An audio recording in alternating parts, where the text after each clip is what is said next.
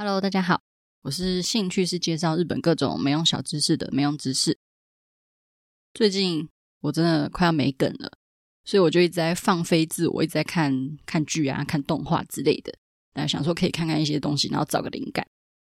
像我礼拜一更新的那篇《咒术回战》，虽然我之前有看过漫画，可是就是我就看得很慢，所以就跟我在看《进击巨人》的那个时候一样，就是我很常看到后来就忘记前面到底在干嘛。所以我这一次就趁着廉价把动画版全部都追完，整个超热血的，而且还会一直很想说“领域展开”，然后就很想要比那个手势啊，就是宿儺的那个手势，就是大家会比数字九嘛，我是完全不会比九的那个人，就是你只能弯小指，然后无名指不能跟着一起弯，像两面宿儺它的领域展开，伏魔御厨子。小指就要弯曲，可是无名指不能弯。那个到底要怎么比啊？求解！现在练还练得起来吗？反正我就看着看着，除了里面我觉得有一些很不错的妖怪跟式神，还有觉得两面宿儺身上的刺青，虽然那不是刺青啊，就是很帅。然后它其实动画后面有一个很可爱的那种番外小剧场的某一张图片里面，就是宿儺他在泡温泉的样子。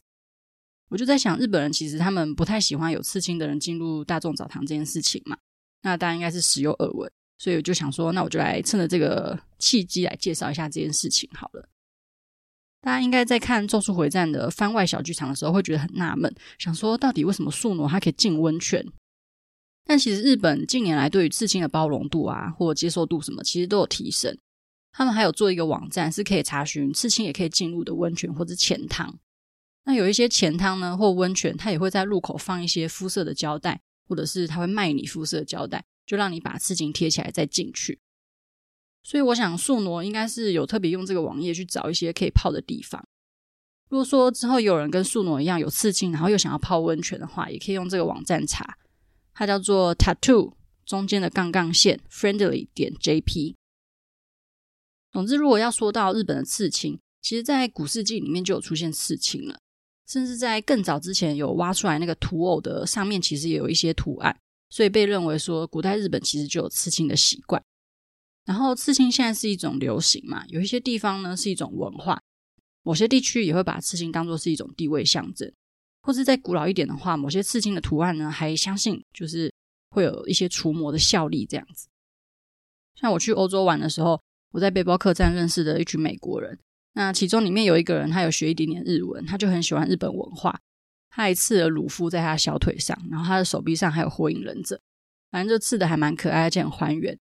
所以他如果出去玩的时候啊，偶尔就会有人会因为海贼王或者是火影忍者去跟他搭讪这样子。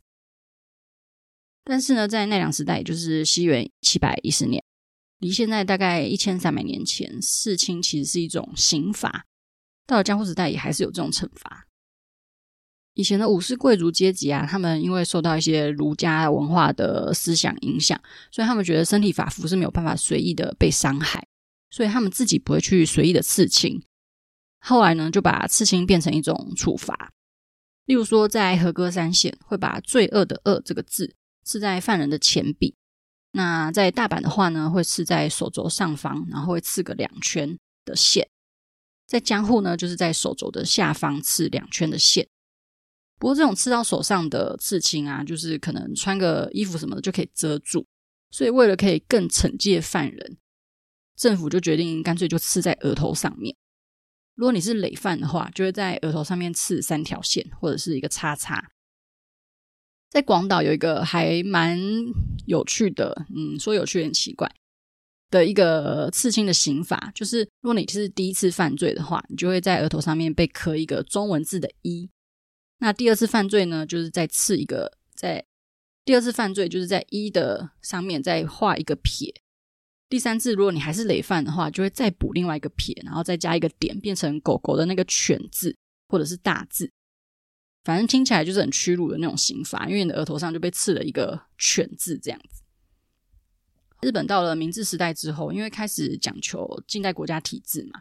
所以他们就开始禁止入墨刑。入墨就是刺青嘛。入就是进入的入，墨就是墨水的墨。日本的刺青汉字就是入墨，那日文叫做入れ墨。后来一直到一九四八年，刺青其实都还是一个不合法的一个状态。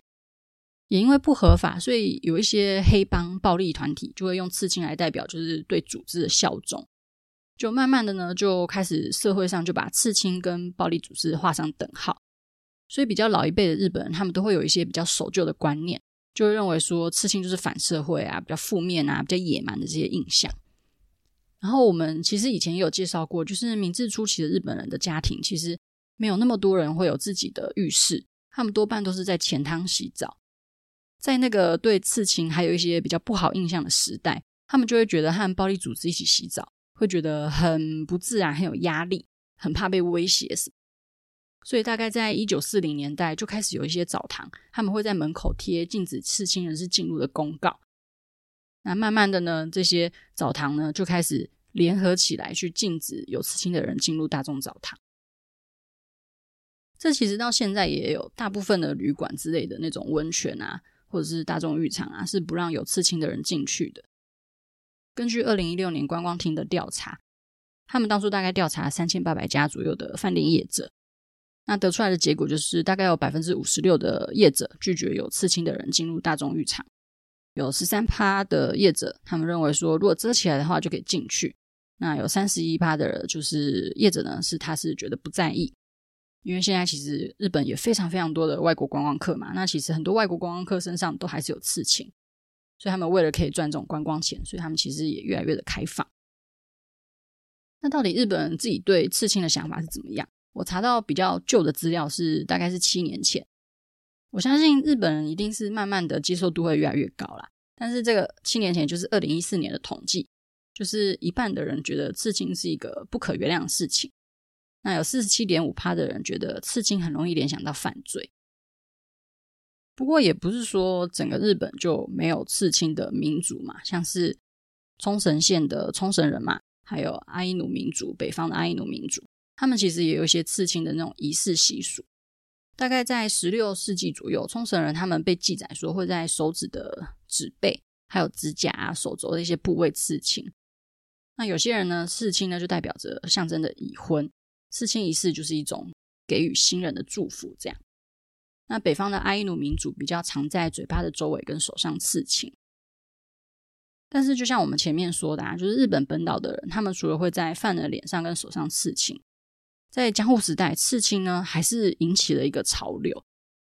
当时应该是受到歌川国芳的影响，他是一个浮世绘师，所以很多人就会很想要把浮世绘刺在身上。在浮世绘的世界里面，也很常看到那种满身都是刺青的人的作品。那这些满是刺青的浮世绘呢，多半都是那种劫富济贫的侠士。当时在江户时代有一个职业叫做飞脚，类似于现在的宅急便，只是他们是用双脚跑。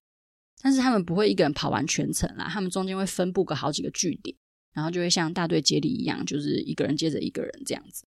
那飞脚他们为了求行走方便，就会穿的比较少，所以他们也蛮喜欢在身上刺青，就刺的满满的当做装饰。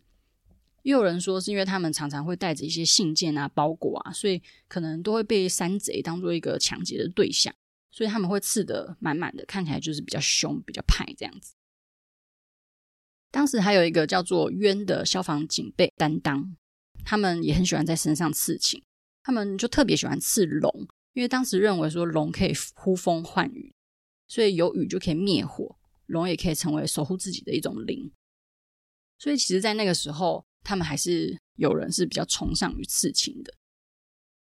不过在江户时代嘛，刑罚也是一种刺青，耍帅也是刺青，想要耍帅的人像是飞脚跟渊。他们就不想要跟罪犯一样混为一谈，所以他们称自己的刺青叫做雕物。那刑罚的人就是叫入墨，是他们认为这两者是完全不一样的东西。大概就是这样啦。我自己是觉得还蛮有趣的。就算现在已经慢慢的比较开放，可是日本人可能偶尔对这件事情还是蛮敏感的。这样，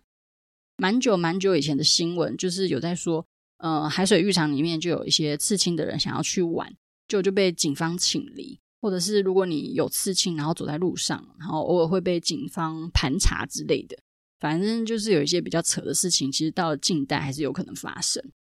现在基本上是虽然已经越来越开放了，有刺青的人其实也不用担心。如果说你想要去日本泡温泉该怎么办？除了可以用上述的网站查，就是那个网站叫做 tattoo，然后中间杠杠 friendly 点 jp 以外，也有越来越多饭店或者是大众浴场也有提供一些呃肤色胶带遮，或者是他们认为你是没有问题的，所以你也可以进去。其实也是都有，所以也不用特别担心。突然又想到我以前打工度假的时候，有一个女生朋友，她交了一个男朋友，然后那个男生非常的孝顺。反正后来因为那个男生的妈妈，她因为生病去世了，所以男生就非常伤心，就把妈妈的刺青刺在胸口。听到这边就觉得很感动啊，想说这样子妈妈就会在心上一辈子，就嗯很孝顺这样。本来大家都被这样的故事感动，那我朋友就说，她每次要跟她男朋友做一些色色的事情的时候，就会一直被她男朋友的妈妈盯着，压力很大，所以渐渐就不太想要做这种色色的事情。大家听完就大爆笑。虽然觉得男生是非常孝顺啊，但是对不起，居然为这种事情笑了。好的，今天主题大概就是这样啦。可是好像还有一点点时间，就来闲聊一下飞脚好了。之前我也有写过关于飞脚的美容小知识。如果你穿越到江户时代的江户，也就是东京这一带，然后你又有很重要的事情想要联络你在大阪的朋友，因为那个朋友搞不好也跟你一起穿越过来，然后你们是不小心分隔两地。当时没有赖啊，没有手机，你又有急事的话，你就只好请飞脚帮你处理。像东京跟大阪的距离，如果不要算直线距离的话，大概是五百公里，大约是整个台湾从北到南的长度。这也不是直线距离哦。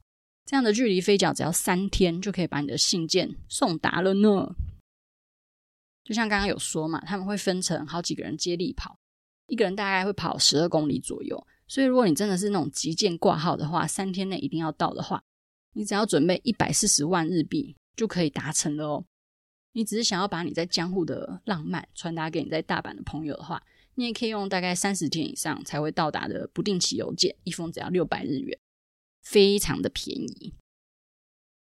听完这些，就非常感谢现在科技的发达，传讯息给朋友又快又方便嘛。除了大概有几个人会跟你说我去洗澡，然后大概两三年之后他才会看讯息，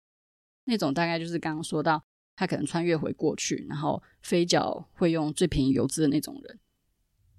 好吧，那我们今天内容就先到这边啦，我们下次再见喽，拜拜。